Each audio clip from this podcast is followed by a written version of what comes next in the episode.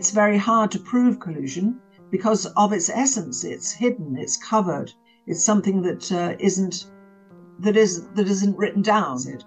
Uh, and there is evidence that um, knowledge of what Jackson was up to went right to the very top, but people chose not to see.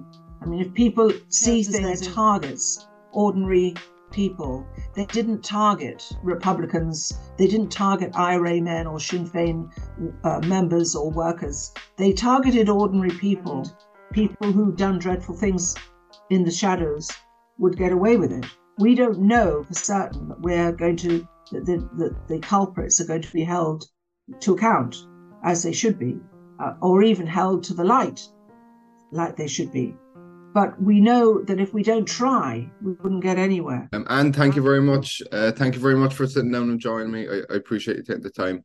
Um, just before we get into the actual Glenanne gang themselves, the various members, the collusion, can you tell us a little bit about your own background and how it is that you came um, to be writing a book? Well, I was brought up in Britain, and as usual with most P- British people, I had no uh, education at all about Ireland. I knew a lot about British history, but I knew absolutely nothing about Ireland. In fact, I didn't even know until I was well into my teens that Ireland was a separate country. I kind of assumed it was still part of Britain. So when I found that the, the, Irish people had their own stamps and their own coinage and their own government, indeed, it was a bit of a surprise. It wasn't even, I thought it was like Scotland and Wales sort of thing. But anyhow, um, I came to live in Ireland in 1981 um, because the biggest news story of the time was the hunger strikes. And I was a rookie newcomer to journalism. And as most rookies and newcomers want to make a name for themselves, so did I. So I came to live in Belfast. I came to Belfast on holiday to start off with. Um, I spent a week in Belfast and a week in Dublin. I was here, I was actually in Dublin when Bobby Sands died, and it was totally not what I'd expected. Uh, I didn't know what to expect really, but whatever it was, it wasn't what I expected when I came to, to, to be here for those two weeks. And I made up my mind then and there to apply for every job there was available and I did get a job in the end with the BBC starting in 19 in the autumn of 1981 in Belfast. And since then, I've worked for a lot of media outlets, including RTE and Reuters and various other organizations, both in radio and newspapers, and a bit of TV, but not much. Um, and I quit journalism in, I covered the conflict from 81 onwards. And I then I covered the peace process as well and uh, the signing of the Good Friday Agreement and all of that. And then I quit journalism in 2006 because my husband was diagnosed with a terminal illness, and I realized I couldn't be a journalist and look after him. So I quit and went to work for an organization called the Pat Finucane Center, which advocates on behalf of families who want to find out more about why their loved ones were killed during the conflict, and particularly focused on state abuses of human rights and I worked there for 14 years. And I retired in June this year at the ripe old age of, of 70. Well, c- congrats on, on, on your career and, and, and retiring anyway. Well done. It, it was um it, it, was quite a time that you covered. You know, you, you you said you started like beginning of the eighties. The the troubles were were were well heated up at that stage and had like kind of like the best part of two decades left in them. You know.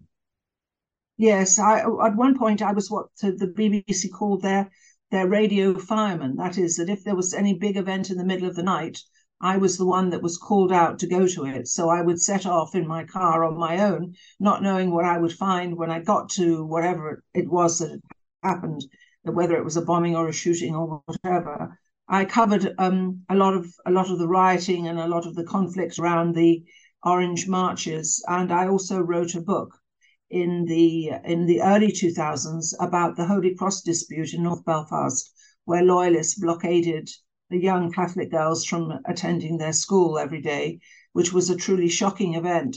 The world's media was there until until 9/11, when they all disappeared off to New York for obvious reasons. But it was a very shocking episode in the history of the North. Sectarianism laid bare. I wrote a book about that called Holy Cross: The Untold Story, and then, as you rightly say, I wrote Lethal Allies British Collusion in Ireland. Uh, that was published in 10 years ago, almost exactly October 2013. And it sold very well. It, uh, and I've I visited the state. I've done three book tours of the states, and I've given evidence to various congressional committees in Washington, etc., and uh, a good, good lot of support from Irish America. Very good. Um, uh, on that topic, um, when did, uh, if you can remember, when did you first become aware of um of, of, of I suppose collusion between loyalists and the British state, and indeed the um the the gang that you ended up uh, writing a book mainly about the the Glenanne gang. W- when was your first um uh, time becoming aware of, of? Well, there was always allegations of collusion, mainly from Republicans, but because there are allegations, there was no evidence or little evidence. Um, and it did seem incredible that the state would collude with loyalist paramilitaries in the carrying out of, of murder. So, although I was open to the possibility that collusion was taking place, like most other journalists, I had no evidence. So, in the absence of evidence, most of us thought that it was just Republican propaganda um, to try and denigrate and uh, and uh, criticize the state. So, and I also found the idea of collusion um, repulsive, frankly. Uh, the idea that the state would use its considerable influence and authority to collude with killers was horrific, horrible. I, I, I, there was something in me that repudiated it, that it couldn't possibly be true. And when I joined the Pat Finucane Centre, that was very much my frame of mind. So when the first thing they asked me to do, when they told me I'd got the job, was to write a book about collusion, uh, my my my tummy fell through the floor. I was horrified. First of all, I didn't think it was possible to prove. Secondly, I was repelled by the idea of collusion. And I didn't want to um, lose whatever reputation I'd ever gained as a journalist and destroy that, writing a book about collusion that was just allegations without evidence. So I didn't want to do it. absolutely didn't want to do it and it was wasn't it wasn't until I saw the evidence that the horrific truth dawned on me that this was not Republican propaganda. This was this was actually true, um, and it was um, a labour that was very very difficult for me to go through with to write the book. It took me over four years, and uh, it was it was something I never wanted to do. It was just a task that was thrust upon me. If I could have turned around and walked away, I would have done. But I'd accepted a job. My husband was very ill. Uh, we needed an income of some sort. I certainly wasn't going to walk away from it instantly. Uh, but it took a lot. It took a whole, huge amount of reading and listening and learning and talking and thinking before I became convinced that collusion wasn't propaganda. It was true. It actually happened. And as an English person, uh, believing as I did at one point that my government um, was the that uh, that was the oldest democracy and that justice and law were were base elements in the state. It was very hard for me to cut, cut to accept. Um, I come from a very um, I come from a very solid background in terms of my father was in the army, so was my mother. My brother was a police officer. My sister was in the army when she was younger. So I came from that kind of background, and it was very hard to come to terms with the fact that the things I had believed in, that implicitly believed in ever since I was a child, um, were open to question, to say the very least, and that the state had played a very sinister role in its in its involvement in Northern Ireland. It wasn't easy; none of it was easy, but uh, I did write the book, thank goodness. It was the hardest thing I ever did, but I'm very grateful now that I did do it because it's something of a legacy that I can leave behind me. Right. Um, we'll, we'll get into it, but but but most of the collusion I, I think covered in the book um came from the RUC. Uh, for anyone who doesn't know, um, the RUC stands for uh, Royal Ulster Constabulary, which is which were at the time it's now the PSNI, but but, but they were they were the police force in, in Northern Ireland. Um, just for a bit of context, can you give us a bit of an idea of the relationship that existed between the RUC and the Catholic community and the RUC and the Protestant community? Because it was quite a different, um, it, it was quite a different relationship they had. it's just just before I get onto that, I'd just like to say that an awful lot of the research upon which the book was based was carried out by my colleagues in the Pat Finucane Centre before I came on board. They asked me to write the book, but they'd been working on it for years before that. So, although it took me four years to write the book, there was at least a previous four years to that before I even came on board. Now, to your question about the RUC. Well, when the state was created, when the two states were separate, when partition happened, the um, RIC in the north, in the six counties of Northern Ireland, became the RUC, the Royal Ulster Constabulary. And the intention was to have a, um, uh, a proportionate a membership of the RUC, Catholic stroke Protestant. But pretty, pretty soon, um, the Unionists would say that it was due to intimidation. Um, nationalists would say that it was because they didn't they didn't um, associate themselves with this new state that had been created. But for whatever reason, gradually Catholics became less and less part of the RUC. A smaller and smaller proportion of them were in the were in the RUC, and um, in the end, it ended up by being about ninety three percent Protestant, seven percent Catholic, um, and the experience, the lived experience of Catholics during the conflict of the RUC was very much that they were they were there to enforce the state, a state that nationalists didn't feel to be they were part of. Indeed, a state in which nationalists felt to be second-class citizens, uh, whereas the unionist population would see them as their police force.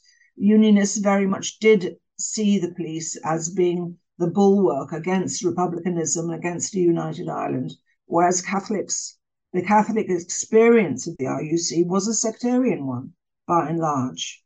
Um, that's not to say, and I certainly don't say, that all police officers in the RUC were biased, sectarian, intimidating, threatening to Catholic people.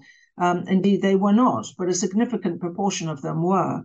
And uh, the, the, nationalists most certainly did not uh, owe their allegiance to the state or to the RUC defending it.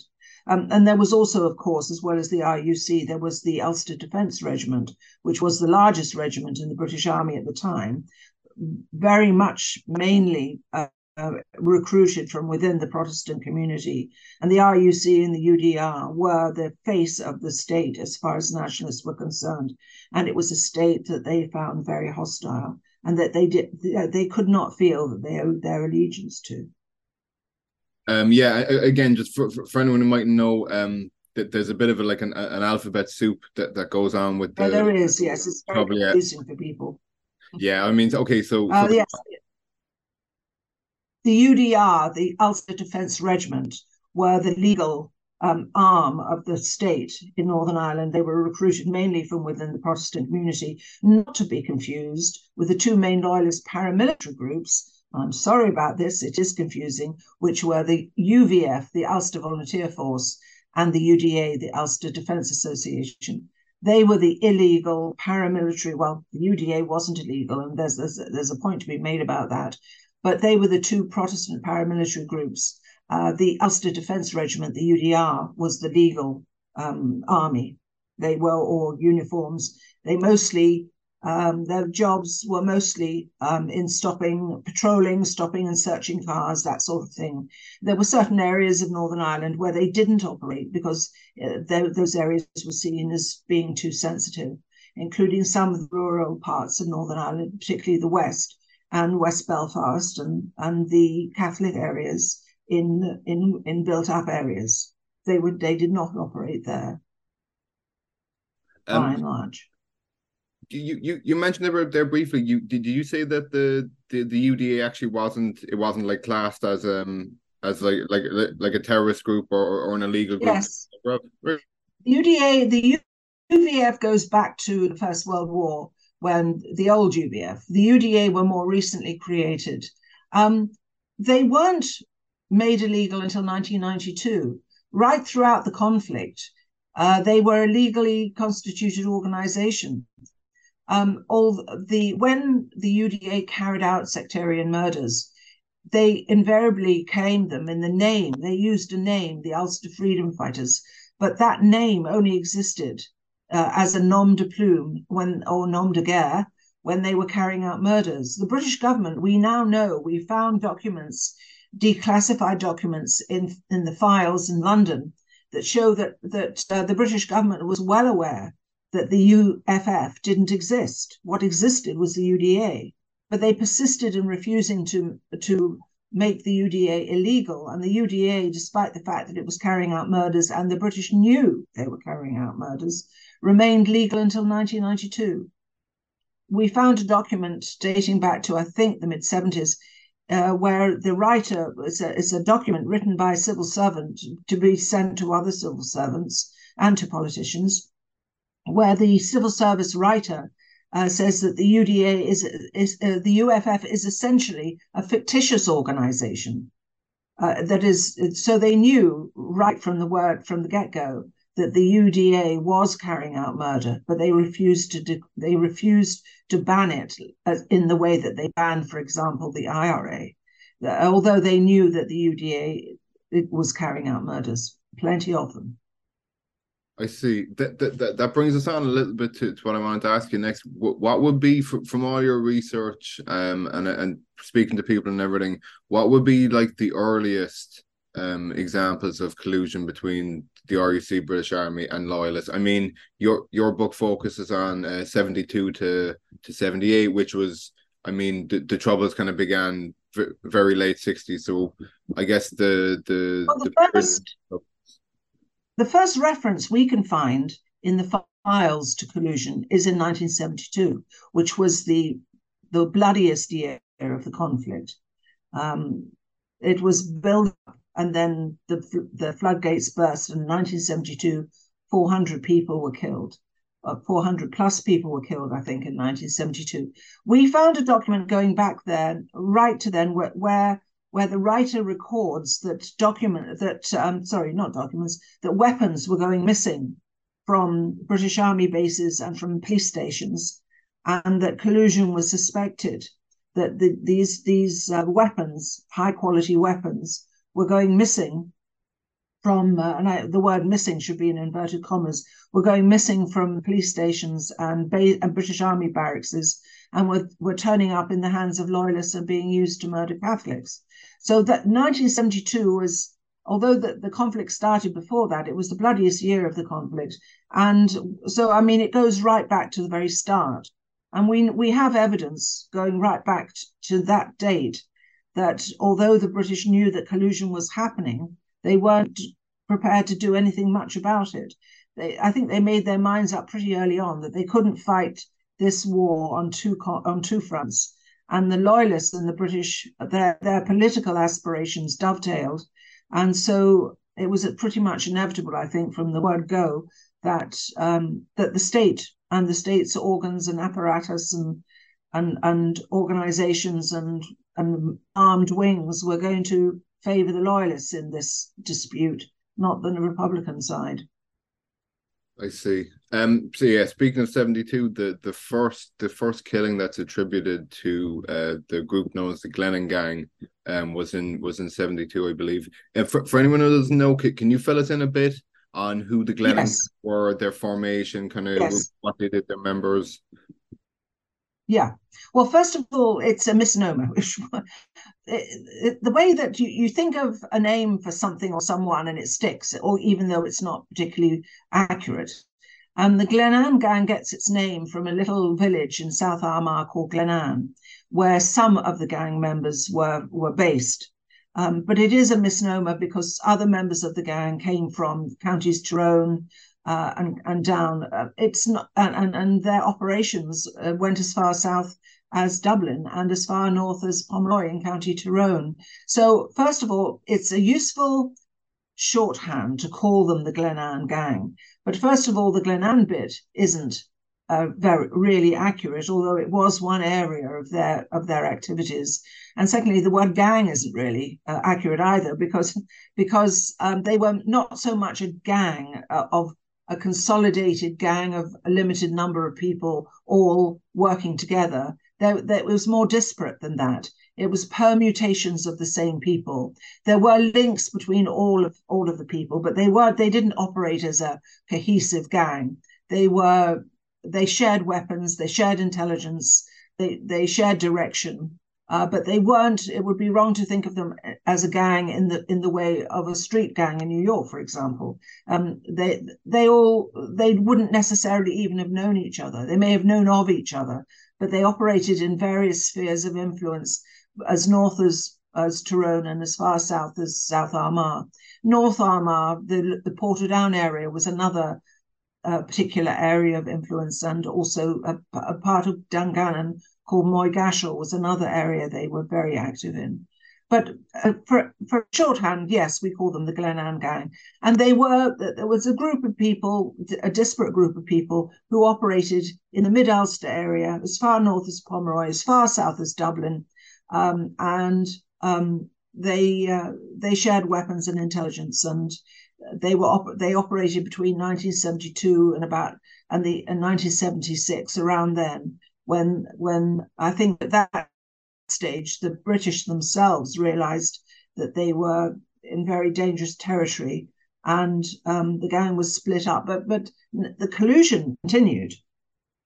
Collusion continued right the way through the conflict, right up until the very end. It changed its nature. The nature of the Glenanne gang was one of the things that we found particularly interesting is that the Glenanne gang chose as their targets ordinary people. They didn't target Republicans. They didn't target IRA men or Sinn Féin uh, members or workers. They targeted ordinary people. Um, one of the things we did when we were researching the book was we took the names of all of the people killed by the Glenanne gang and we listed on one side of a piece of paper those who were very just very unlucky that they were killed at random and on the other side of the piece of paper, we listed those who were targeted, who were killed precisely for who or what they were. And of all of those who were targeted, who were, who were singled out for death, uh, only one had Republican links. Every single one of the all the others were ordinary people. They were businessmen. But there was some there was something particular about them. They were all doing well. They either had businesses of their own or they were they bought a bit of land, maybe, or they were building a house somewhere. There were people who were upwardly mobile, you know, who'd gone um, to secondary school, who perhaps had gone to university, or who were just very enterprising and hardworking, and who had built up businesses. So these were the sort of people that the Glenanne gang targeted. It was particularly pernicious because the we believe that the intention was to terrorize an entire community um, all those people in the nationalist Catholic community who were demanding uh, equality, demanding civil rights, demanding their national rights, indeed, and and um, demanding their economic rights as well, and who were doing well and who were upwardly mobile and had their own businesses, were building their own houses, maybe. Those were the people that the Glenanne gang targeted in order to terrorize everyone else who fell into that category in the community. And it, it kind of fits in with um, there's a strategist that mo- most, if not all, of your listeners may not be aware of called Sir Frank Kitson, who was um, a military strategist, a counterinsurgency strategist, who's written a series of books. And he had many theories, one of them being that the law should be used in the counterterrorism context as just another way of disposing of unwanted members of the public. And that's a direct quote from his book. But he also believed that if you couldn't, he was, uh, on behalf of the British, he was saying, if you can't catch the fish that you want to catch by rod or net, then another way of doing it is to pollute the water, to poison the water. And we think that his counterinsurgency strategy was was that, and he's written about it, that if you can't catch the people you want to catch by rod or net, then you poison the water. And that is the context that we see the Glenanne gangs targeting of victims being that they they he that they were poisoning the water, they were terrorizing an entire community into with into reducing their demands for national rights, and civil rights, for economic rights, by terrorizing them. If you if you lift your head too high over the parapet, you are going. We are going to get you. It was as brutal as that. Um, th- there were th- there were a few kind of more more well known members of the gang, but but one um, who was actually an RUC officer and who ended up um, who ended up providing a lot of a lot of the evidence that that kind of broke broke the case. I think was a man named John Weir. Um, can, can you tell us yes. a little bit, John? John Weir. John Weir was um, was a Protestant from south of the border who joined the RUC and became a member of its special patrol group, which was an elite outfit within the RUC. He was involved in at least two murders that we that we know of. He one one of which he was convicted for. Um, but I think when when he went to jail, I think he began to feel that he was a scapegoat for uh, he was being used as a scapegoat for um, others within the same force as he was, and he began to talk, and he gave interviews to people, and he made claims, and he wrote an affidavit in 1999, uh, which he stands by, and, and he's he's currently he was one of the sources for the book and the film of the book, which was called Unquiet Graves, which can still be watched online uh, via Journeyman Pictures if anyone's interested. And he's still alive and he's living in South Africa. Um, and he was he was a member he was a member of the Glenanne gang and has spoken openly about it. And he says that collusion is much more wide widespread than has than hitherto thought. Um, and uh, there was also um, another person of, of interest in this field was a former UDR man called um, Robin Jackson, who was also an RUC, a paid agent by the RUC, and also a prolific killer. The Jackal, known as the Jackal, yes. He's he's now passed to his reward. Um, I leave you to, to imagine what reward that might be in the next life. But he was a particularly prolific killer, and he was he was he was being paid by the RUC and he was uh, singling out people to murder for years and years and years and lived what we call over here a charmed life you know that he was involved in many things but somehow seemed to evade detection for much of his career as a paramilitary. Uh, and there, and uh, most people over here have never even heard the name Robin Jackson. Um, and most people probably over there in America haven't either but he was he's dead now but he was he was a prolific killer and he was being paid by the police. We're pretty I'm I'm I'm pretty sure he was being paid by the RUC. It's very hard to look at the evidence and not come to that conclusion. Um, but that would still be disputed by many people. But as far as we're concerned, having seen the evidence and read the evidence in in black and white, um, and the reason that we have the evidence, I should say, because collusion is unique in, in crime because there's no such crime as collusion on, on the statute book.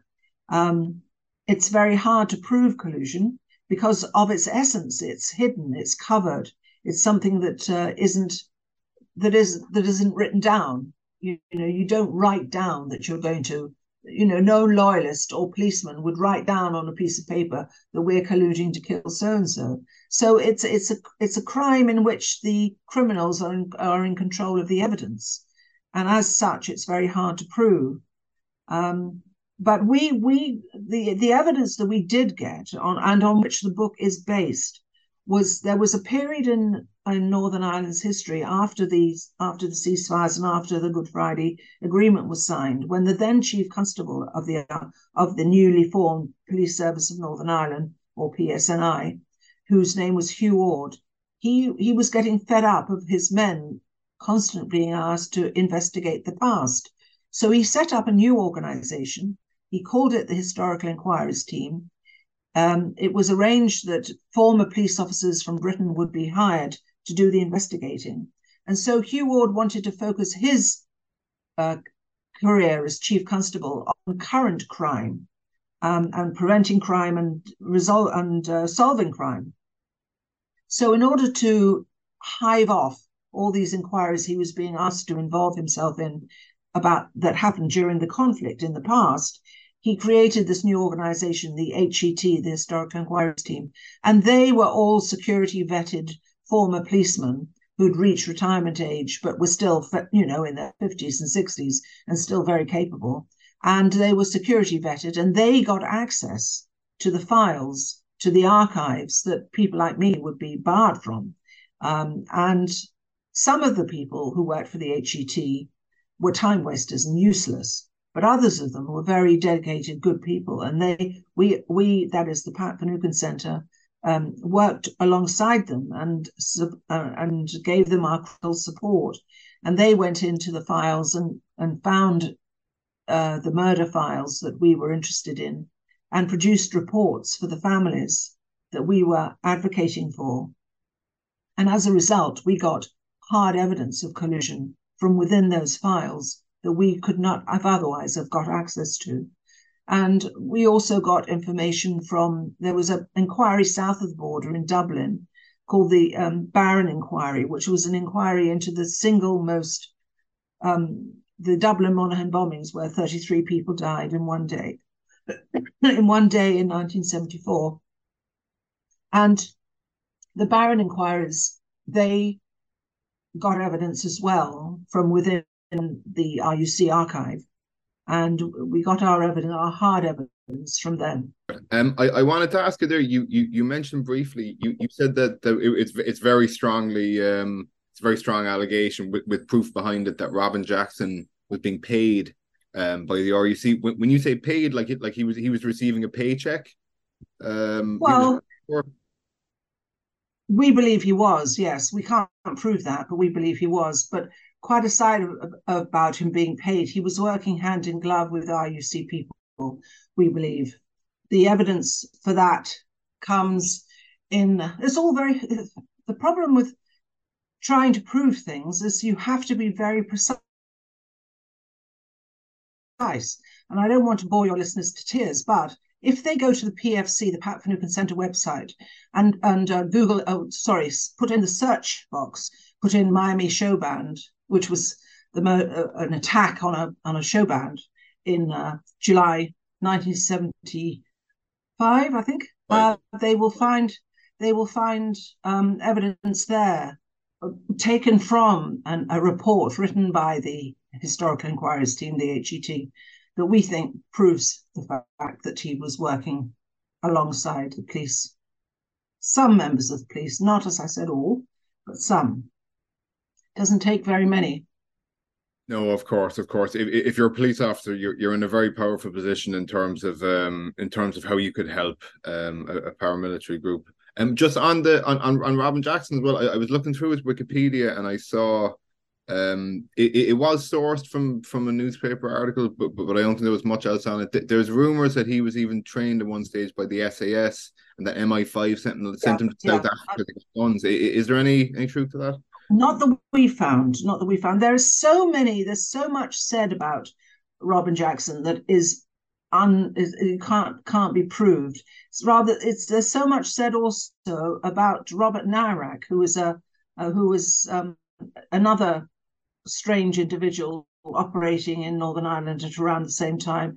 But we we in the Pat Finucane Centre and writing the book Lethal Allies we really didn't want to stray into the realms of possibles or probables. We wanted to restrict ourselves to things that we could absolutely stand over in terms of written evidence. And so much and all as it was frustrating to us that we couldn't, there are things that we believed that we couldn't put in the book. We restrained ourselves because so much that's been written about Northern Ireland is maybe 70%, 80%, 90% true. But if you don't know which bits are the true bits and which bits aren't, then you can't really believe any of it. And we were determined when we were writing the book that we would not um, use any kind of journalistic license at all. And we would restrict ourselves to what we absolutely could prove, either from the RUC files or from direct um, eyewitness evidence or some some way that was demonstrably provable that we didn't wasn't conjecture it wasn't propaganda because it there's the that is of limited value you know very limited value. Whereas truth that can be that there is evidence for is of great value indeed and we respect that and we respect our families and we don't want to give them what the dogs in the streets say we want to give them something that they can believe and hold on to as true. Um, we we we touched on it. Um, we touched on it there briefly. Um, but but like for, for anyone who might know, can you give us a bit of a bit of a sorry a bit of information about the the Dublin Monaghan bombing and the link that we have, the, the evidence we have li- linking um linking collusion to this case, like like linking the British Army or or, RUC. Well, the Dublin Monaghan bombings that took place in May 1974. There were three bombs in Dublin, one bomb in Monaghan. Um, and it was unusual in as much as the UVF neither uh, neither before nor since um, have managed to to construct bombs of that nature. Um, and we also the uh, the Barron inquiries into the Dublin Monaghan bombings found that there was that there were members obviously the, the bombs were the bombings were carried out by people from north of the border. Uh, we do believe that the bombs were constructed, probably in Portadown, the the uh, and that and they were stored. We believe they were stored in the home of an RUC man uh, called James Mitchell in South Armagh, near the village of Glenanne, indeed, um, and that the bombers were known to the police on on in the north. Uh, um, and there was very, very little the Gardaí in the south handed over the Gardaí in the south virtually handed over the in- inquiry into Dublin Monaghan bombings to the to the police in the north. There was there was very little, very the the, the inquiry was closed down virtually after two or three weeks, uh, and just there was no no further inquiries made. Um, and the names of the people that we believe were involved in the Dublin Monaghan bombings were, were also names that were linked to the Glenanne gang as well. Um, and that they were known of. They were, they, they were, well, for example, we found a list of names of known loyalists, a list that was created by, um, by a member of the British Army, a list whose name is Colin Wallace, and he's another whistleblower, rather like uh, rather like John Weir. Um, and uh, on that list of loyalists are the names of the people that we believe were involved in in Dublin Monaghan, uh, and they were known to the police at that time, but they weren't questioned or or uh, they weren't questioned about their involvement in the Dublin Monaghan bombings. Uh, they just went to ground, and then they emerged later to carry out further attacks.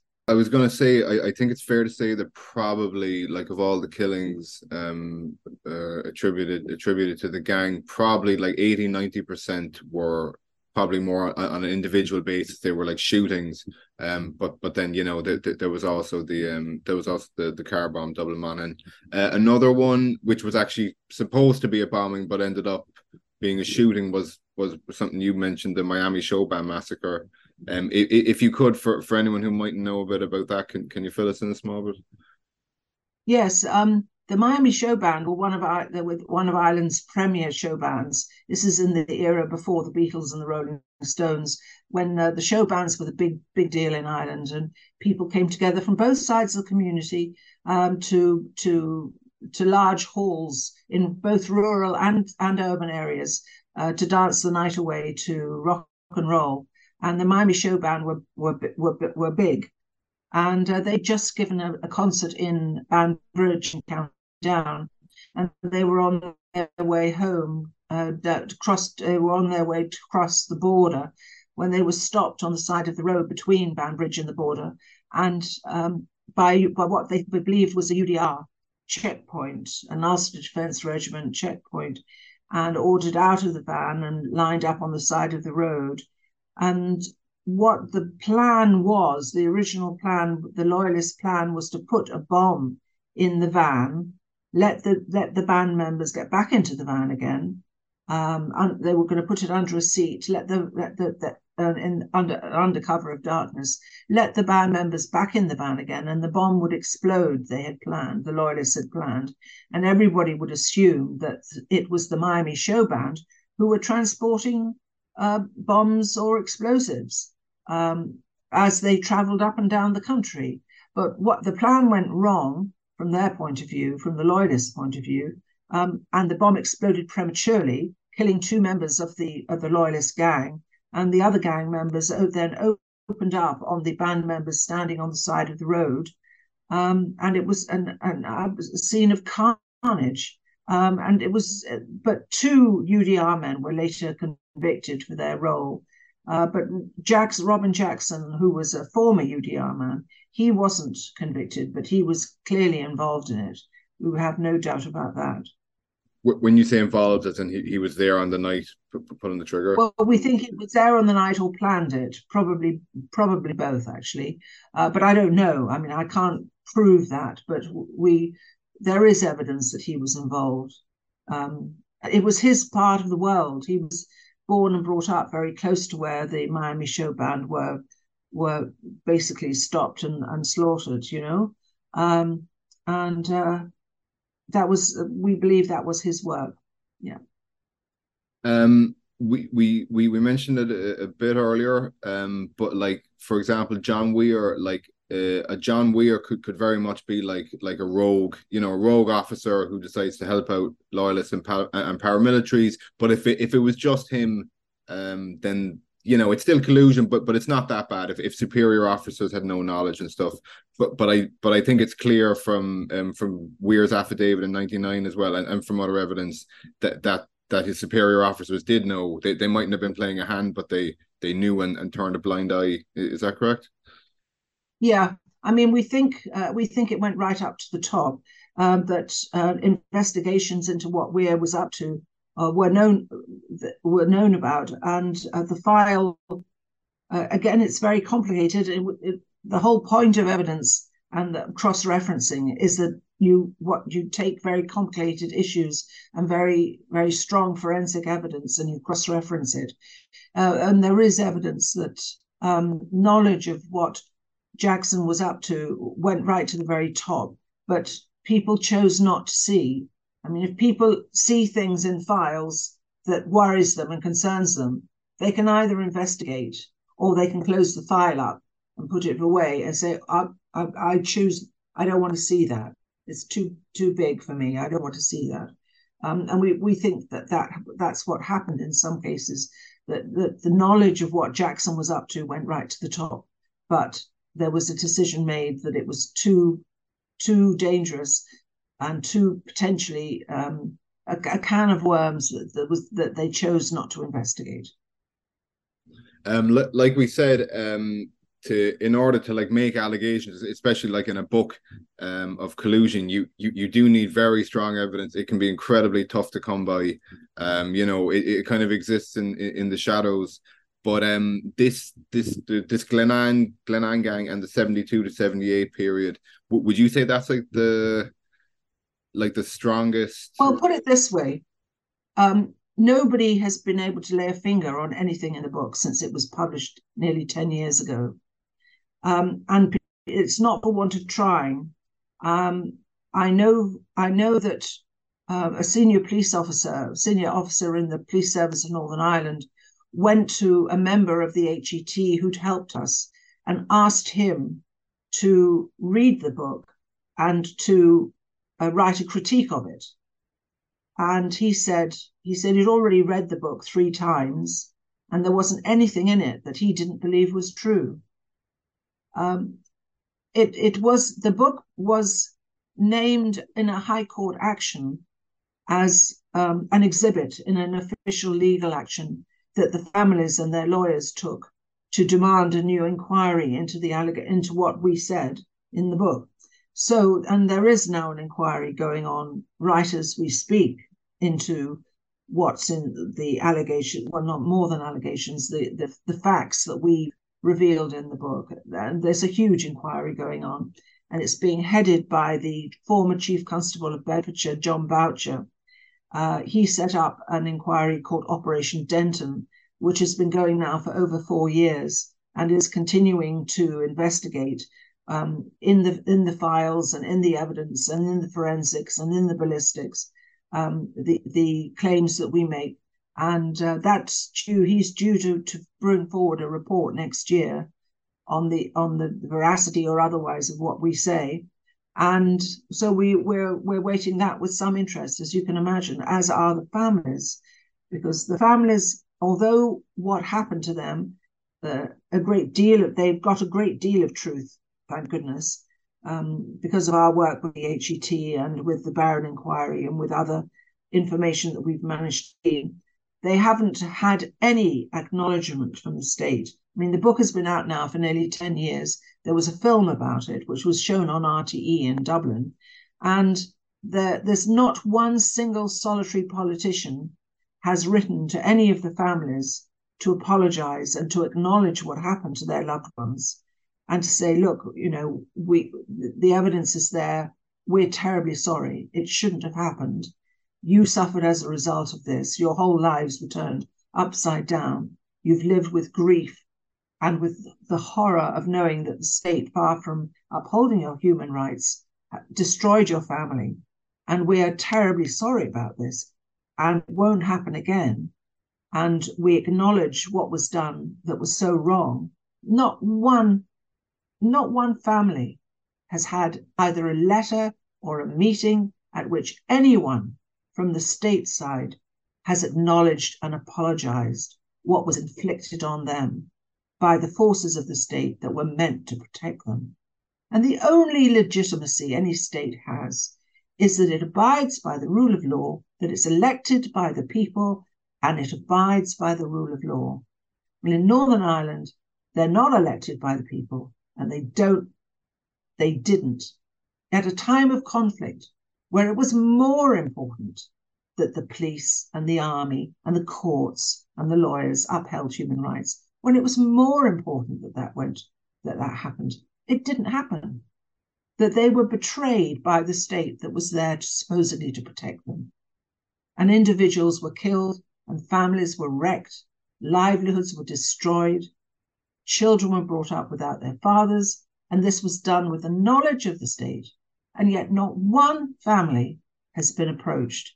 We we never even got a meeting. I put in for a meeting with the with uh, the Secretary of State for Northern Ireland at the time when the book came out. I e- even offered her advanced advanced copy of the of the book so that she and her advisors could read it and get their get their responses ready in a in a in a reasonable way. I offered her exclusive advance copy of what we were going to say in the book. Didn't even take up the offer. And when the book came out and created one hell of a stink, and and everybody was aware of what was in it, no no meetings with the families, no apologies, no acknowledgement, nothing, nothing. It's really unbelievable when you think about it. Would you say that this um, 72 to 78 period would be like the worst examples of, of British British collusion with, with loyalists, or, or, or would it be just kind of the, the worst that you can prove? Is, is there more that that you it's believe? Unique because, it's unique because we managed to get we get managed to get the evidence. Um, and who else? Who knows what else is in there? I mean, as we speak, the, the British government is is uh, there's a, a law, a bill before the House of Commons, which would end all of this, which will mean that families no longer have the have access to the courts to vindicate their rights and to find out what the truth was about how their loved ones were killed. Because London, unique in my in my experience, in everybody's experience, London is the only Western democracy that is bringing a, an act, a bill bill before Parliament to restrict the rights of individual people to find out what happened to their loved ones by by closing off all access through the courts to truth and justice. Uh, they're going to close down. They're closing down police ombuds. They want to close down police ombudsman's inquiries. They want to close down inquests because if a new if new evidence emerges and a family is entitled to go to the Northern Ireland Attorney General and ask for a new inquest into their loved one's death. That's not going to happen anymore. Uh, everything is going to be closed down. What, uh, the, referring to the, the Legacy and Rec- Reconciliation Bill? The so-called Legacy and Reconciliation Bill, uh, which which uh, academics at Queen's who've studied other um, areas of conflict through the world say would make Pinochet of Chile blush and this British government is is that's what they're proposing to do. It would mean that the kind of information that we got wouldn't would not be available to other families. It would close everything down. It would close down judicial reviews. It would close down public inquiries, it would close down inquests, it will close down police ombudsman inquiries, everything. Families will just be told, too bad. I mean, they are proposing a new a new body, but it would not have the same powers to of of enforcing disclosure that the family has currently had before the courts. And I mean, the current procedures that families have access to are not perfect by any means. But for example, the Ballymurphy families, they got a new inquest, and all of the Ballymurphy victims were, were, were innocent, according to the coroner's findings. And that that kind of inquest will never will never happen again. It'll be that kind of thing will be closed down completely. And the kind of inquiry that Jon Boutcher is currently involved in that won't be that will, won't be possible in future. The police ombudsman is carrying out inquiries into the Glenanne gang and other instances where there's evidence of police mal wrongdoing. That'll all be closed down. Everything will be closed down, apart from this London, London, this creation, this kind of Frankenstein's monster that London is creating, that will not have the same. You know, in order to get to the truth, you have to be very clever and you have to have the law on your side. Uh, and if you don't have those powers of disclosure, of compelling witnesses to appear before you, if you don't have that kind of powers that the, that the courts have, then you won't get to the truth. You'll get some of the truth, but some of the truth is not what people want. They want all the truth about what happened. Because some of the truth means that some of the lies are still still continue to exist. You you mentioned uh, Jon Boutcher. I, I, I knew the name from um from Operation Kenova, which is going on at the moment. Yes. It's been it's been put back like like a number of times. Next month, next month, next yes. month. Um, you you you mentioned um, um Operation Denton? There uh, yes, well, Operation Kenova is the umbrella term for, for everything that Jon Boutcher is involved in. But underneath Operation Kenova, there are other operations that are continuing on. And one of them is Operation Denton, which is looking into the Glenanne gang. There are other uh, inquiries, there are other murders and other deaths that he's also investigating. But Operation Denton is the one that relates to the Glenanne gang, yes.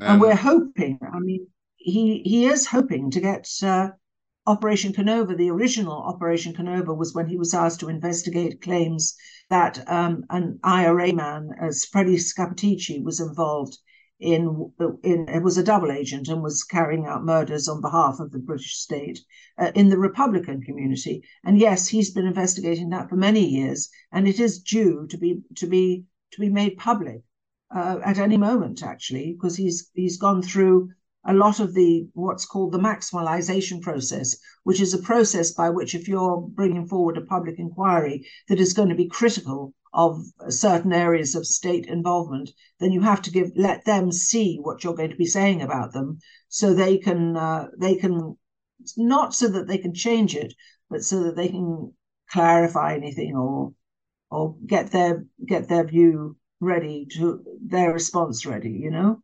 So the Maxwellisation process has been gone through, and and now it's just a question of. Uh, I think it's it's uh, he's he's recently said that nothing has been redacted on for purposes of national security.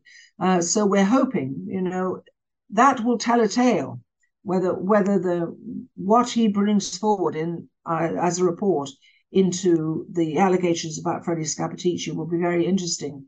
And will there be files sent to the Director of Public Prosecutions, not just files against Republicans, but also files against uh, security force members, members of the security forces who uh, who who handled Scappaticci and who, who who tolerated his actions while he was still a member of the IRA in carrying out allegedly carrying out murders. Yeah. Um, as someone who's more familiar with, I mean, obviously you, you've dug through evidence, you've you've read more government reports than than than almost almost anyone who's who's interested in in the subject. Um, do you? I mean, a, a lot of people, including me, to be honest, um, when I hear about like like an Operation Kenova um, uh, I wouldn't hold my breath too much, and I'd be a bit more kind of bit more cynical. But like, I I wouldn't expect I wouldn't expect anything really damning that really implicated anyone to come out. You know, I I, I don't think it would be allowed. I, I think there's too many people um, who would kind of have dirty hands. You know, w- would you be would you be of a similar mind? Yes, yes. I mean, uh, I I I would share your cynicism about that. But while I was working for the Pat Finucane Centre, I was working on behalf of families, and was one thing for certain: if you don't set off on a journey, you're never going to get anywhere. So we we set off on a journey with them. Uh, we didn't know where we were going to end up, but we knew damn rightly if we just didn't start on that journey, and if we didn't go the whole way, we would never get anywhere. And people uh, and people who've done dreadful things in the shadows would get away with it. We don't know for certain that we're going to that the, the, the culprits are going to be held to account as they should be uh, or even held to the light like they should be. But we know that if we don't try, we wouldn't get anywhere. And it, it's it's been very very hard on, on the families, um, but they have they have I mean they've got a whole huge amount of, of detail and evidence in the in the reports that they got. I mean the 60, 70 page reports they got from the HET um, it, back in the day before the HET was disbanded, um, they got a, they got a lot. Now some of them some of them are very happy with what they what, with the evidence that they've got, and it has it has given them a great deal of um, a consolation. Others of them feel get more and more angry the more they find out about what happened. The more angry they get. Some people want prosecutions. Some people want the police officers brought to, to book brought to court and charged with murder for what they did. Others of them are quite happy and they're quite satisfied. That's a wrong word, but they're they feel get some consolation from seeing it written down in black and white um, in a report from the HET in a book by the sort of book that we produced. That has given them a great deal of comfort. Um, others want more. But one thing is for certain if you don't try, you know, and at least if you try and you don't get, you can say, well, I did everything I possibly could to vindicate my father's life and death. Um, you know, I did what I could, and the state got me. The, the state wouldn't admit it. The state wouldn't apologize. The state wouldn't acknowledge what it did. But I did everything I could. And that gives a lot, some people a lot of comfort, you know. They feel that they've done the right thing by their dead relative would I be right in saying that no matter how much, no matter how much evidence and linking comes to light from from I know from Operation Kenova, from from, from any other type like that, that no mem like no ex intelligence handler or um intelligence officer, like like like even like Scappaticci's officer, if it was proven that they knew and even were like telling him to commit murders and so on, would, would I be right in saying that if if strong evidence came out to suggest that um, that that even then that there would be no trial or conviction. It, it's just not something that would happen. Well, it is very difficult because the passage of time is such. You know, uh, eyewitnesses are dead. Um, forensic and ballistic evidence. Can you prove that nobody at any stage has interfered with any of the ballistic or forensic evidence? Um, the, the longer these things go on for, the harder it is to prove in a court of law because as you know you know some evidence is allowed in a court of law. Other evidence is is not is not admissible under the law. So like for for example intelligence isn't admi- admissible evidence unless it's backed up by something else. I mean the only evidence there can possibly be is eyewitness evidence with the passage of time that is less and less likely to happen because people die people's memories fade uh, ballistic and forensic evidence, which is also potentially corrupted depending on how secure it has been kept for decades. Um, intelligence isn't evidence. So, you know, when you get to a court of law, you know, unless you can have, unless you've got a piece of paper on which it is written, I, Joe, Joe Bloggs, authorized confession evidence, that's less likely as well. So it is, it, we're very frank and very honest with people and we you know we try to uh, limit expectations but i mean as you've seen with the bloody sunday families most of them, most of the families were quite happy with the report that they got from saville that said that their relatives were innocent victims who were mown down, unjustifiably killed by members of the parachute regiment. Other family members want their day in court.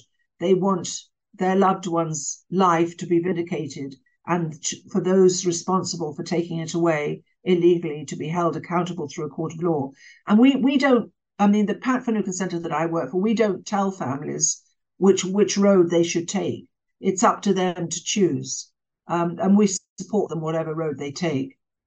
Um, but it is very, very difficult at this stage to see the guilty ones brought to court, brought to book. It's very difficult to see how that would be possible with a, with a huge passion time. I mean, we when you say you're cynical, well, we're cynical too. Uh, we we have a the three Ds we call it British policy being the three Ds, which is deny, deny everything, deny it until it's no longer possible to deny it. In which case, delay, delay, delay, delay. Go through, get use every possible legal mechanism you can think of to delay anybody being held to account. And then finally, death. Wait until the people, the relatives, the sons, the daughters, the grandchildren have died and are therefore not screaming blue murder looking to get justice. So those are the three Ds. And we we characterize British policy on in Northern Ireland on these matters as the three Ds: deny, delay, and death.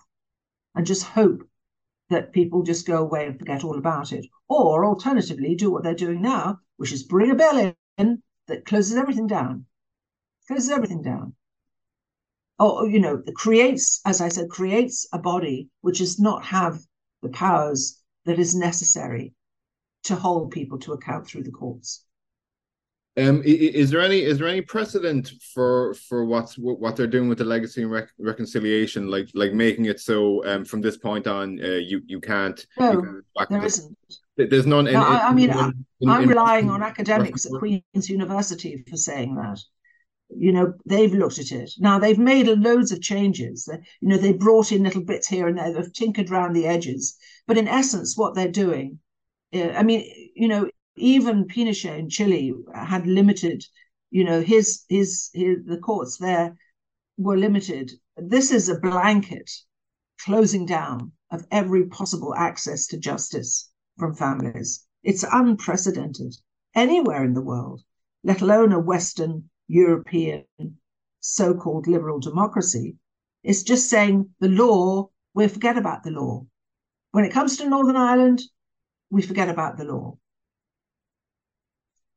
Uh, you, it doesn't exist. I see. Um, for, for um, anyone anyone who's familiar with the with the troubles is probably familiar with the name um Pat Finucane. The you you said you, yes. you said the Pat Finucane Center. Um, that that's um his his his murder. Uh, he, he was shot. He was shot eating dinner in front of his family. It was particularly brutal. Um, is there is there strong evidence um is there strong evidence? Well, the British have already admitted this collusion there, um, and David Cameron has apologised in the House of Commons.